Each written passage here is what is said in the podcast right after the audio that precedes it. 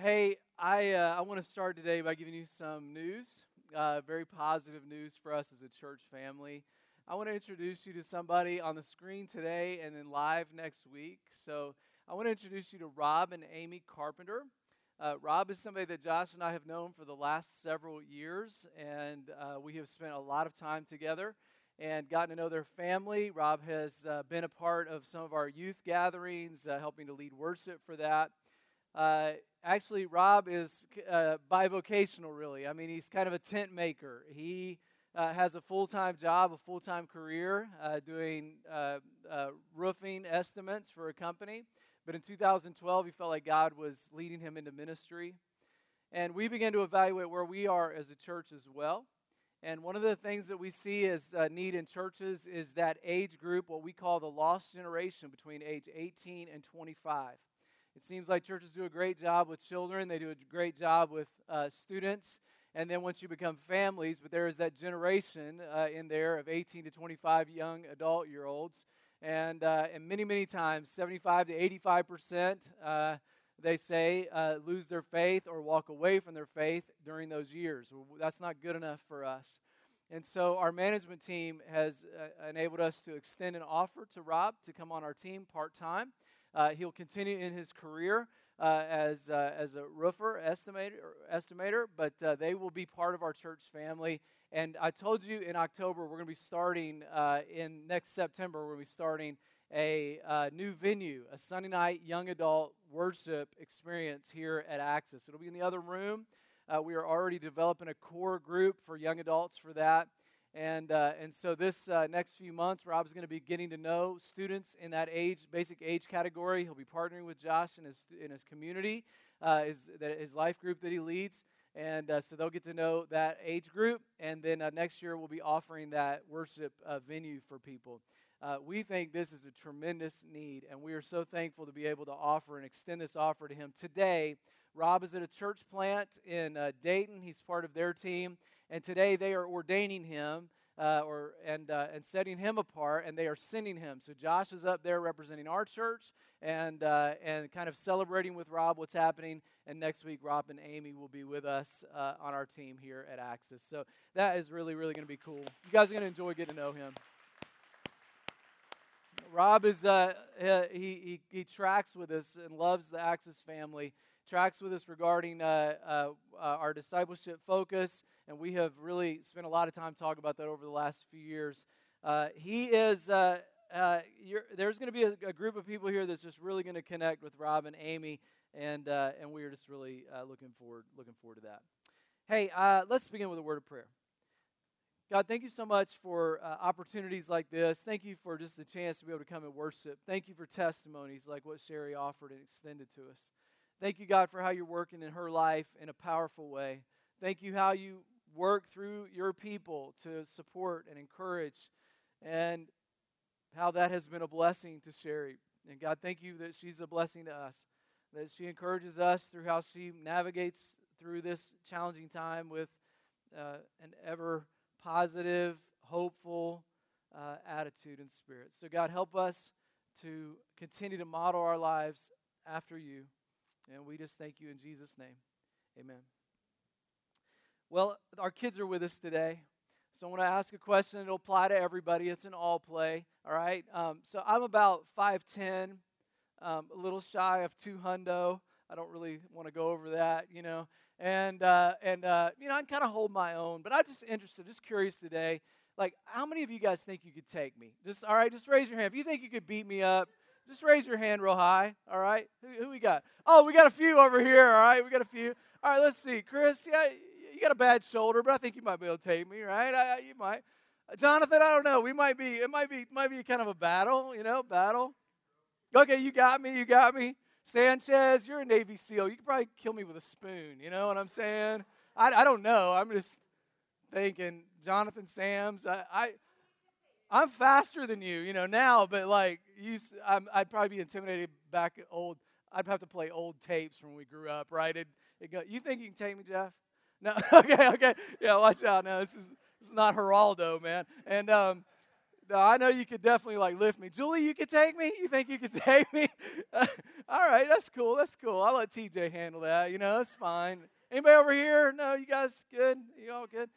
Aaron? Aaron?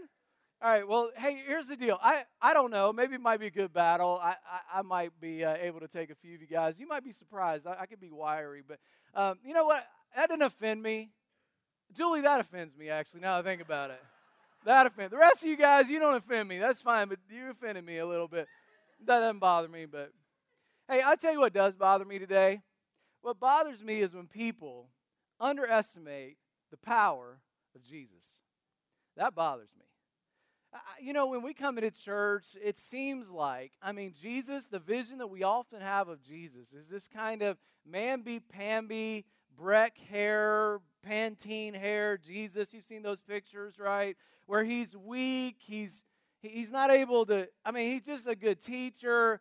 He's always got flowing locks. He's wearing some sandals, and people look at him like he's no big deal. But man, you cannot underestimate the power of Jesus. People were impressed by his teaching, and they were impressed by his power.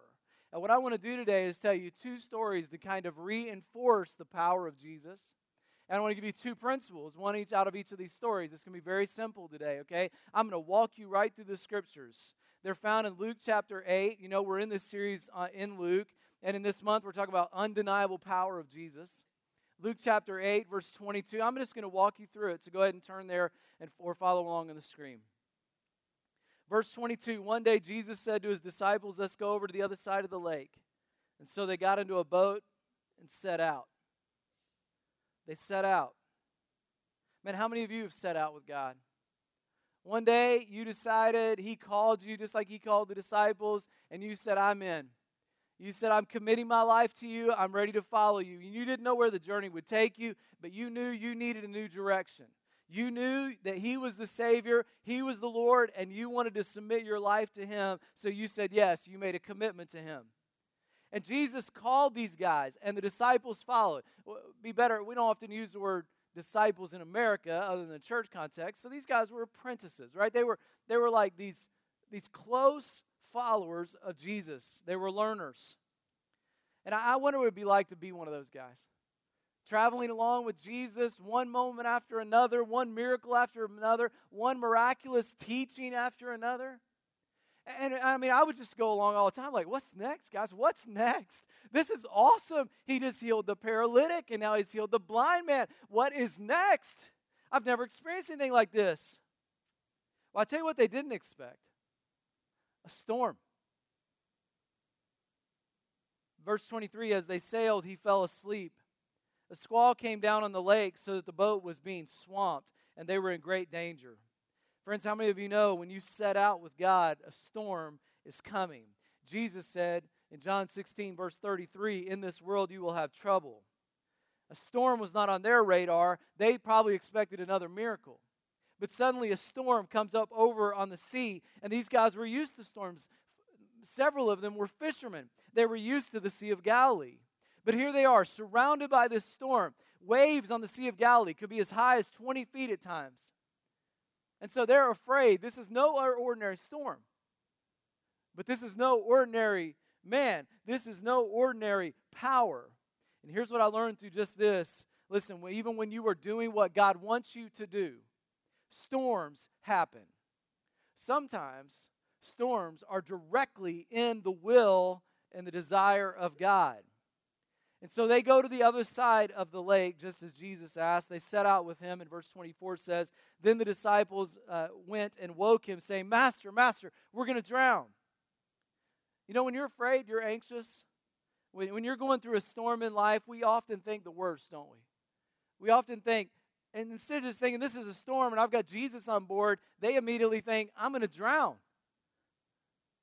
And rather than thinking about the promises of God who said, I will never leave you, I will never forsake you, rather than Jesus who takes care of, of even the lilies of the field and, and, and takes care of the birds of the air and how much more cares for us, we tend to think the worst. It's our human nature. It's our human nature that thinks the worst. Several years ago, Randy Reed, a 34 year old welder, was working near the top of a newly constructed uh, water tower outside Chicago when he slipped and he fell 110 feet barely missing uh, rocks and debris, Reed laid there in a six foot pile of uh, soft sand near the base of the tower. Co-workers called 911. And within minutes, the rescue crew was on the crew was on the scene, and miraculously, this guy survived. He just had a bruised lung, and that was the only injury that he had.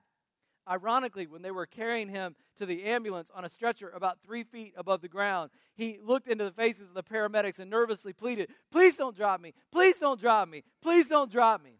The guy falls off 11 story building and he works out to be okay. Man, it, it just seems like when we're in life, even though we have the security, the safety of the stretcher net with Christ, somehow we think the worst. Don't drop me, God. Don't drop me. We often find ourselves questioning God's ability to even carry us and the health of our marriage and our children's safety and the loneliness of involuntary singleness and politics in the country and, and in the church, our aging parents, skyrocketing college tuition, job security, investments gone south, rejection, depression. It's easy to feel overwhelmed. And people then wonder the worst God, don't drop me. Until you realize that the one that carries the stretcher, the one that's on the boat, is a lot more powerful than the storm. He gets up, he rebukes the wind and the rains and the raging waters. It says, The storm subsided and all was calm. He looks at his disciples. Where is your faith? In fear and amazement, they ask one another, Who is this? He commands even the winds and the water that obey him. Wow. Now, listen, guys, I love this story because it speaks to me about stormy seas, which we all face. We all will face times of hardship and loneliness and discouragement. But here's principle number one Jesus is with you in the storm. It's very simple. He cares, He walks with you. Do you believe that today? A guy that I went to seminary with named Jeff Vines leads a large church in California. He also spent time in India and New Zealand as a missionary. And he said, in India, when they are persecuted for sharing the gospel, they will say, Oh God, thank you for allowing me to carry this weight. Thank you for trusting me and using me. In America, he said, what we say is, Why, oh God, would you cause this to happen to me? Why don't you care about me? What a perspective.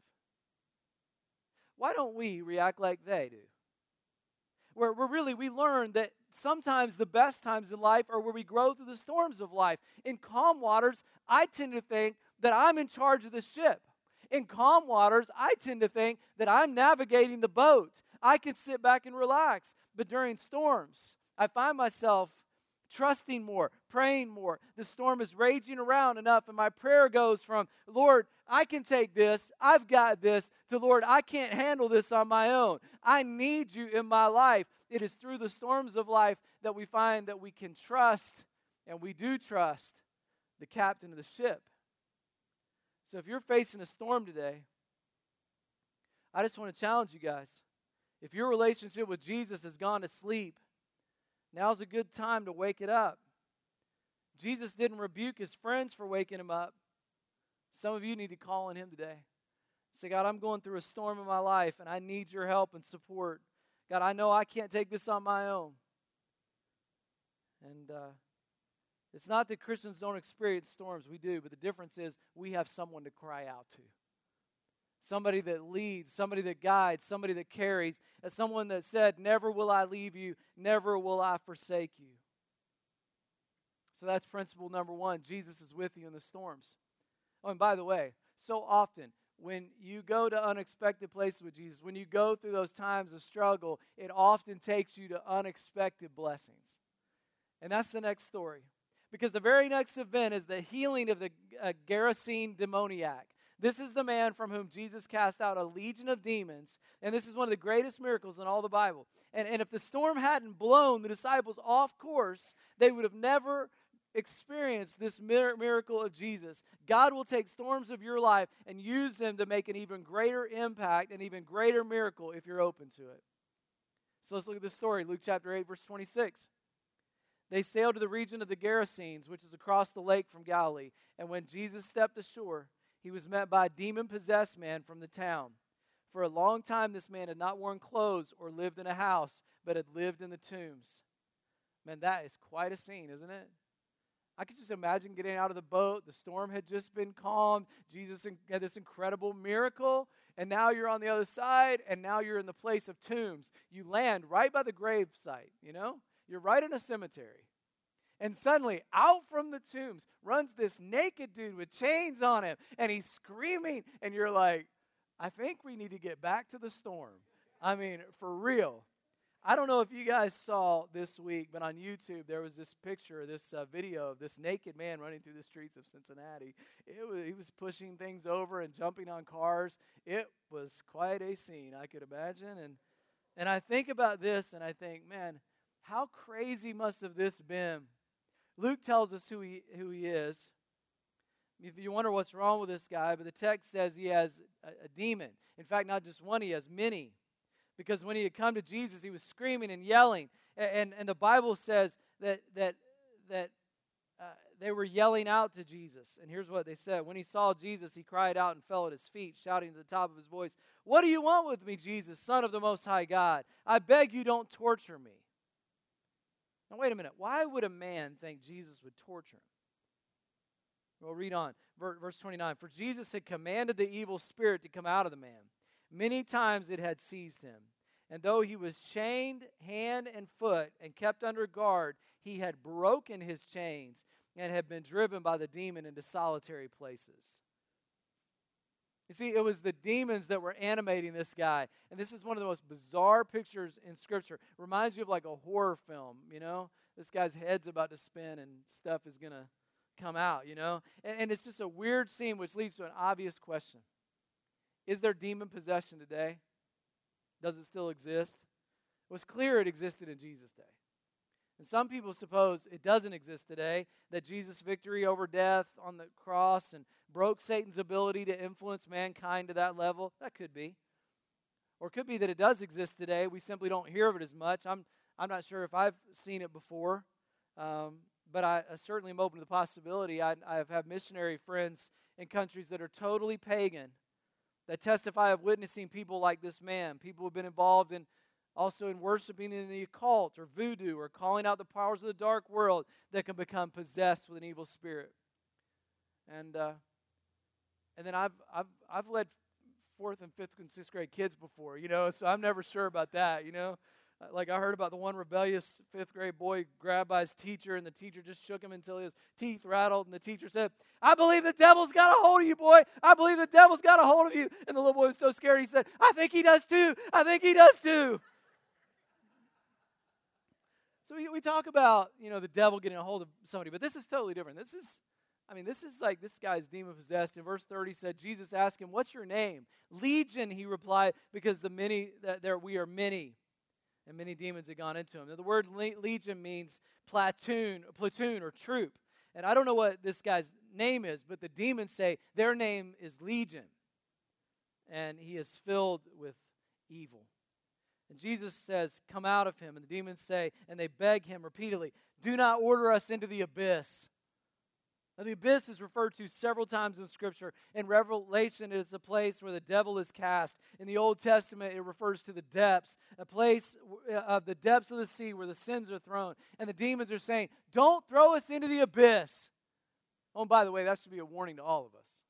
If even the demons didn't want to go to hell, we certainly shouldn't want to. You know? Some people think, well, I, will I'll, uh, it's not going to be that bad, right? I mean, really how bad could it be? I mean, all the fun people go to hell, right? I mean, let's no. Read what the scripture says about the abyss. Read what the scripture says about hell. A place of weeping and gnashing of teeth. Even the demons themselves said, Find a different spot for us. Verse 32 says, A large herd of pigs was feeding there on the hillside, and the demons begged Jesus, Let us go into them. And he gave them permission. And the scripture says that a large group of pigs was feeding, and about uh, I mean, maybe hundreds, we don't know. And they are now cast into those pigs, and suddenly, the, the, when they go into the pigs, the herd rushes down the steep bank and into the lake, and they were drowned. Quite a scene. Can you imagine?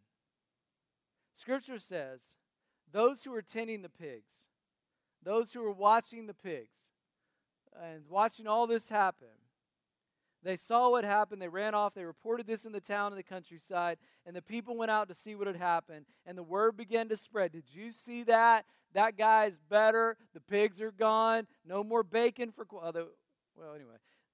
And when they came to Jesus, they found the man from whom the demons had gone out. Listen to this, friends.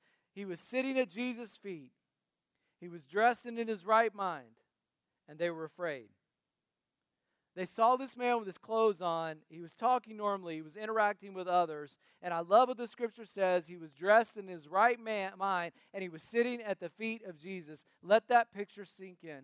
The transformation that this individual went through from being possessed by demons to being crazy to being naked to being chained, all of this to now being clothed in his right mind and sitting at the feet of Jesus. Just stop right there. I mean, isn't that where we all want to be? I mean, in our right mind, just sitting at the feet of Jesus. And this is principle two. One thing I've learned in my life is that Jesus meets us at our point of greatest need. I mean, can you imagine this man? Can you imagine his relief? He'd been tormented. His family was completely separated from him. He was completely isolated. Now he's at peace. Friends, what I want to say to all of us who have our own figurative demons in our past that haunt us, to all of us who have skeletons in our closet, to all of us who have baggage, isn't that where we want to be? God's at, our, at his best when we're at our worst. God's meet, God meets us at our point of greatest need. He saves this man, he saves us too. He saves us from darkness. He saves us from evil. He saves us from sin and the penalty of sin. And He transforms us into His great likeness. So when you accept Christ as your Savior, you confess Him as Lord, you're baptized into His name, there is this inner transformation that takes place. You might still battle those evil desires, those inner desires that wage war against your soul, the Bible says. But to as many has received Him, to him, he gave the power to become the sons and the daughters of God. It is Christ's power that we often underestimate that gives us the power to, to ward off and fight against that temptation and stand up for the cause of Christ. Jesus meets us at our point of greatest need. Craig Massey once wrote, Two natures beat within my breast. The one is foul, the one is blessed. The one I love, the one I hate the one I feed will dominate. Evil fed by this world gets worse and worse until you are enslaved, but created in the image of God, reborn by the Holy Spirit of God, led by the Word of God, we can grow more and more to be like Jesus Christ, the all powerful, undefeated, undisputed champion of love. Hugh Martin in the parables of the Gospels tells the story of a rough, uncultured man who was really fascinated with this beautiful, expensive vase in a shop window, and he bought the vase. He brought it home. When he got it home, uh, he looked around at his surroundings. That vase was so nice, but his house was an absolute mess. He thought, I got to clean this stuff up. And when he did, he, he, he cleaned up the room to make it worthy of the vase. And when he looked at that, then he looked at the curtains he said, Oh, those curtains are so dingy. I got to get new curtains. And so he, he got on some new curtains.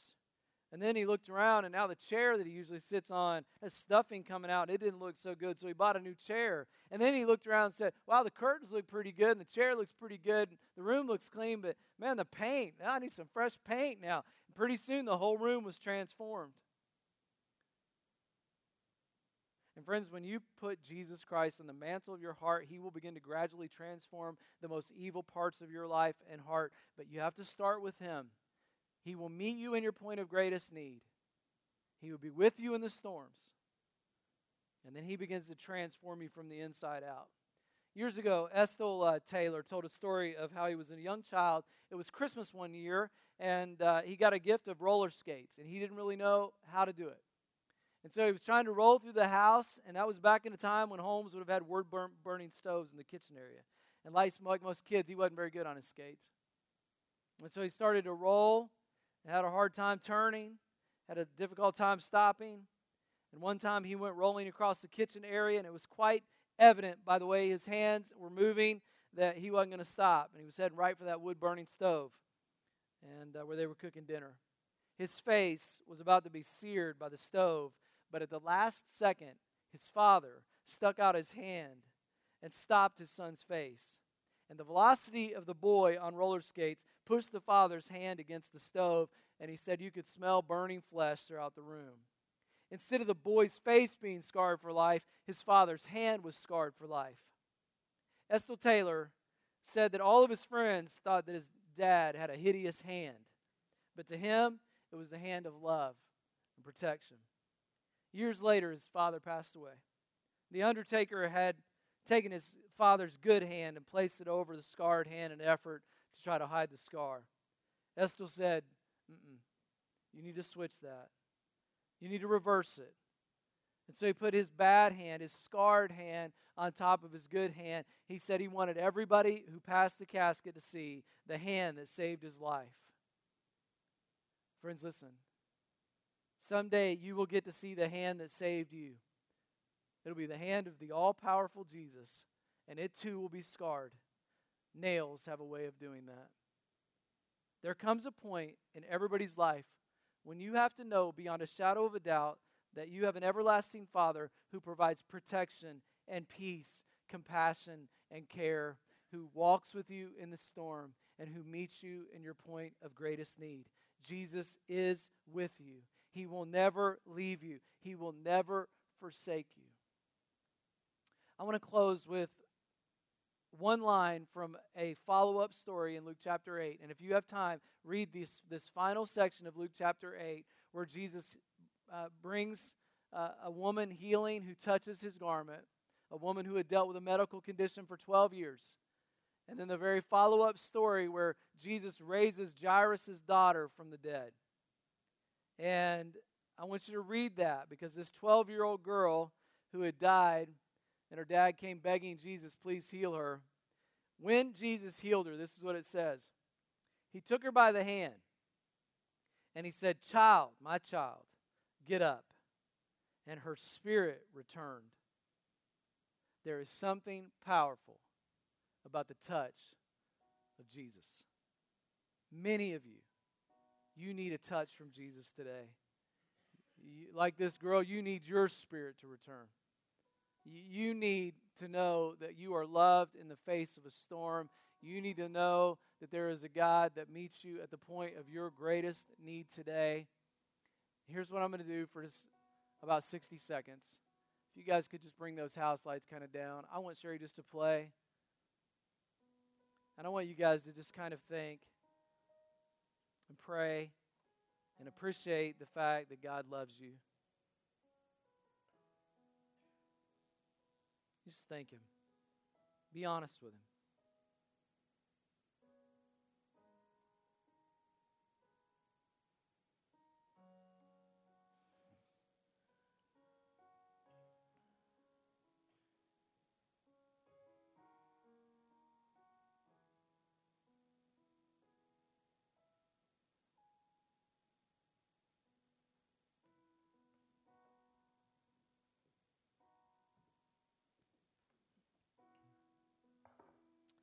Don't know why, but yesterday I had in mind a little tune.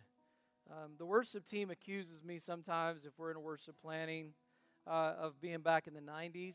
The songs I know are more back from them. Um, but uh, I want to teach you a little chorus today, all right? So it'll be a cappella. And uh, it goes, it goes like this, all right? Jesus, I love you. Jesus, I love you. Jesus, I love you. Yes, I do. Jesus, I love you. Jesus, I love you. Jesus, I love you.